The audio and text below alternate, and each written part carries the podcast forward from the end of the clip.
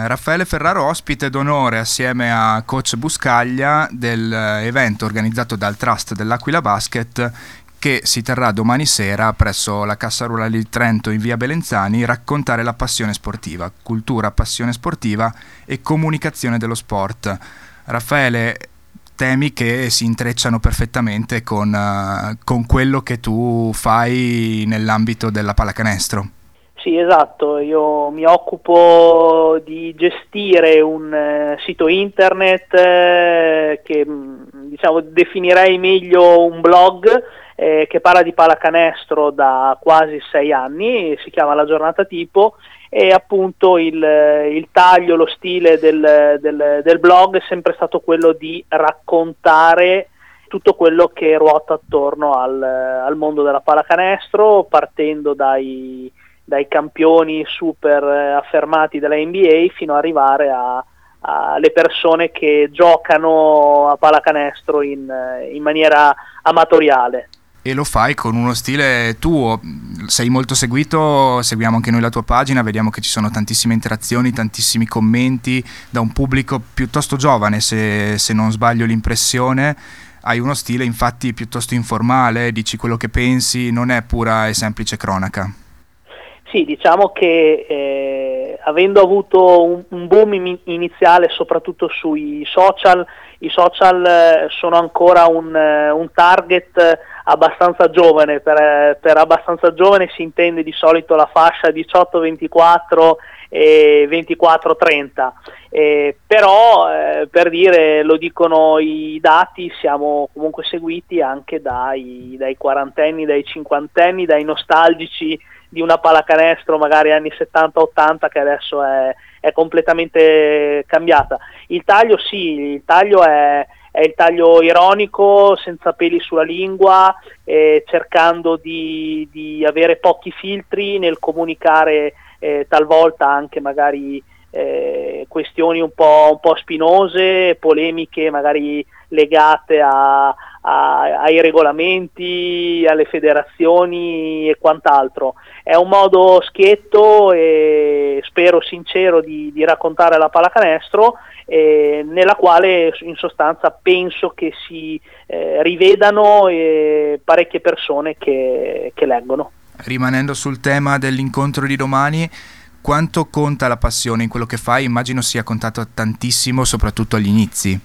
conta, conta praticamente solo la passione, contava all'inizio, contava durante, conta anche ora. Certo. Io, io sono, sono, di Bologna dove mh, è una città particolare dove la pallacanestro è, è nell'aria, la, la, la, respirano tutti, chi più, chi meno. Eh, io sono stato invaso da, da, questo vento di pallacanestro da, da quando ero piccolo, ho sempre giocato a basket e fondamentalmente tutto ciò che è arrivato dopo è frutto semplicemente della passione. Prima eh, passione che veniva sfogata giocando, poi scrivendo. Nell'evento si parlerà anche di comunicazione, eh, da quello che eh, ci stai raccontando sembra che siate consapevoli di avere riempito uno spazio eh, che era vuoto, insomma, un successo eh, esponenziale anche negli ultimi anni, ne siete consapevoli e magari avete anche dei progetti per il futuro che possono eh, riscontrarsi proprio a livello comunicativo.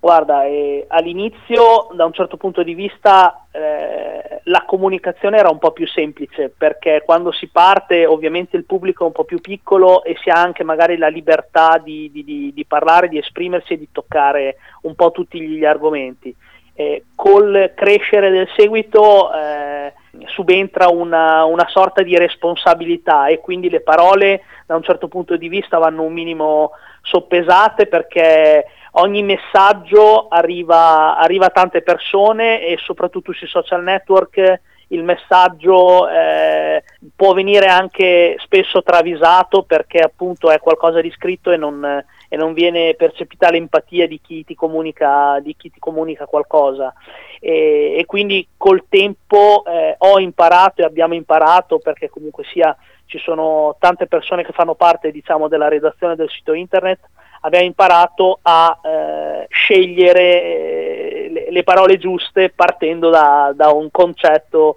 da un concetto iniziale.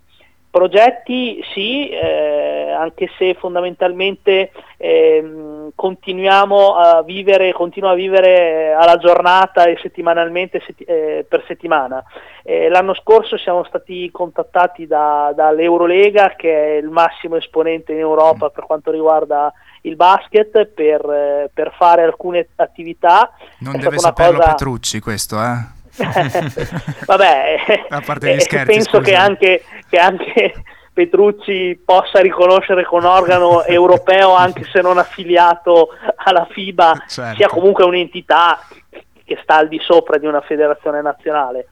e quest'anno sostanzialmente siamo stati ricontattati e faremo eh, nelle prossime settimane alcune cose con eh, Eurolega molto diverse da quelle dell'anno scorso. Quelle dell'anno scorso da un, di, da un, certo punto di vista sono state molto più professionali perché eh, siamo stati su quattro campi in giro per l'Europa a confezionare dei, dei reportage su alcuni giocatori. Mm-hmm. invece quest'anno fondamentalmente quello che ci hanno chiesto è quello che sostanzialmente facciamo quotidianamente, ossia molta interazione con il pubblico europeo, cose simpatiche, ironiche e quindi insomma, abbiamo studiato alcune cose da proporre sui canali internazionali di Eurolega. Eh, la, la, richiesta principale è l'ironia e in questo caso sicuramente è la, una, una grande sfida, è una cosa abbastanza difficile perché far ridere in italiano con la tua lingua è un conto, far ridere in inglese popolazioni di paesi diversi è molto molto molto più difficile. Speriamo eh, da un certo punto di vista di riuscirci. È una sfida culturale da questo punto di vista esatto. effettivamente. E tornando invece all'incontro di domani sera, ti confronterai con uh, coach Buscaglia sui temi che abbiamo riassunto prima, è inevitabile noi da Trentini, da tifosi dell'Aquila Basket chiederti un commento su come hai visto questa stagione molto altalenante del, dell'Aquila Basket appunto e cosa pensi rispetto al campionato in corso? Sì, diciamo che c'è stato qualche, qualche problemino nella, nella, prima parte di stagione, poi c'è stato un filotto di vittorie eh, sia in campionato che in coppa. Credo che per il valore diciamo, del, del, del, roster allestito mh, mm, i risultati siano abbastanza in linea con, eh, con, eh, col valore appunto dei, dei giocatori. Eh, Maurizio Buscaglia è, oltre a essere un grandissimo allenatore,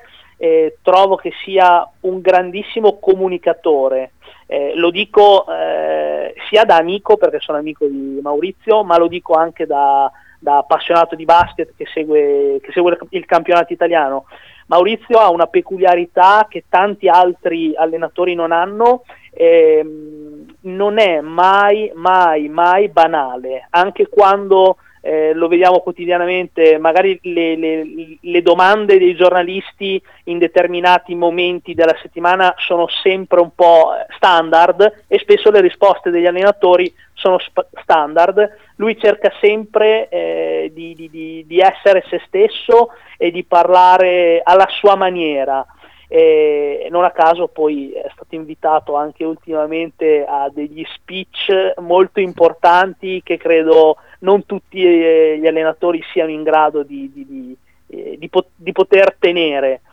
L'Aquila, L'Aquila, Trento credo da un certo punto di vista sia un, un modello da, da tanti punti di vista, non solo da, dai giocatori che vanno in campo che sono un po' la ciliegina sulla torta che sta dietro, che sta dietro la società, è una, è una, società che lavora molto bene in maniera, in maniera tranquilla e quindi credo che il, il risultato del campo per chi segue l'Aquila Trento non sia la priorità come lo è in, in, altri, in altri, posti dove mancando una, una, certa struttura che sta al di fuori del parquet eh, appunto ci rimane solo il risultato del campo e lì viene dato al massimo di importanza. A proposito di altri posti, invece, guardando alla Serie A, c'è molto equilibrio in vetta, qualche sorpresa, ma ultimamente nelle ultime stagioni ci siamo abituati alle sorprese. Tu chi vedi favorito, la tua griglia di partenza in vista dei playoff? Ma la, la, sorpresa, come un po' capita da qualche anno a questa parte, è eh, che da un certo punto di vista Milano non ammazzi il campionato in regular season.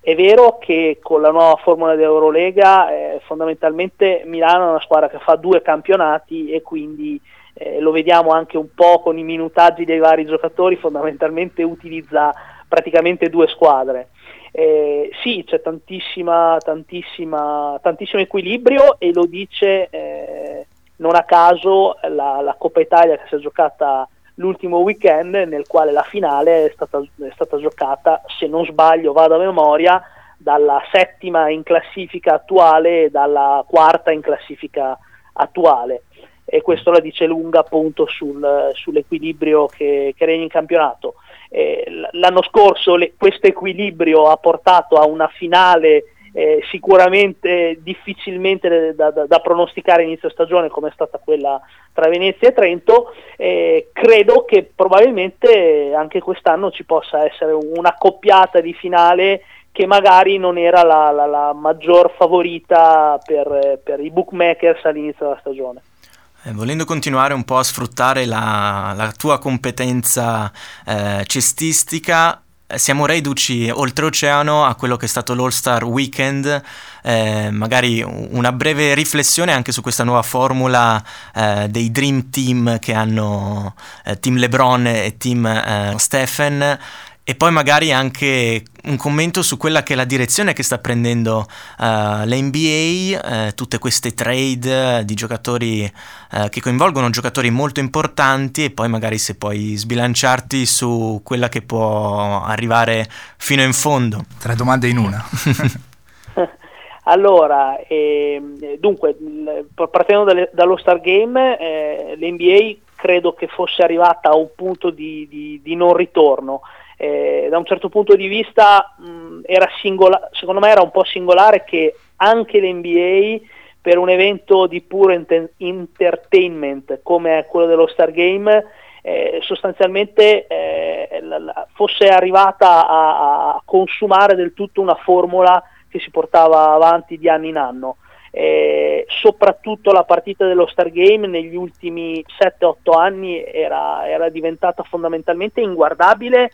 per il concetto di partita in sé e quindi anche l'NBA fa un po' ridere, ha dovuto porre rimedio cercando di fare qualche cambiamento. Questo cambiamento che c'è stato, diciamo, team LeBron, team Stephen, eh, all'inizio eh, credo eh, che sia stato preso un po' come come qualcosa di non ehm, neanche troppo serio, cioè sembra, sem- è sembrato un po' come quando andiamo al campetto, facciamo pari o dispari e i due capitani fanno, fanno le squadre. Nella realtà poi la partita, a differenza degli ultimi anni, mh, almeno nella seconda parte, è stata eh, da, un, da, un, punto di vista agonistico giocata e combattuta. Eh, io non credo che sia stato per il cambiamento che hanno avuto, ma semplicemente quando una partita vuole essere seria deve partire dalla testa dei giocatori, quindi se i giocatori decidono di giocare veramente una partita, la partita è bella, altrimenti no e quindi non credo che ci siano eh, regolamenti che tengano da questo punto di vista.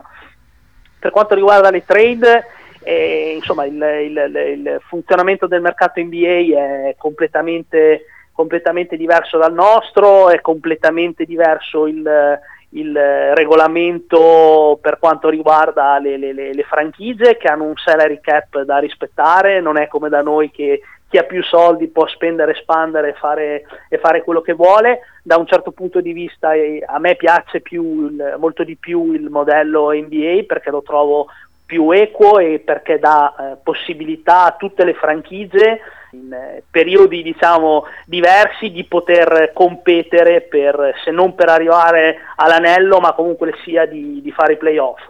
E la favorita mm, lo, lo, dice il roster, lo, dice, lo, dicono tante altre cose, è ovviamente Golden State, però insomma come, come il campionato italiano la favorita è Milano, non è detto che poi vinca sempre la favorita. Grazie mille allora Raffaele Ferraro, la giornata tipo, ci rivediamo domani sera a Trento. Grazie a voi e ci vediamo domani.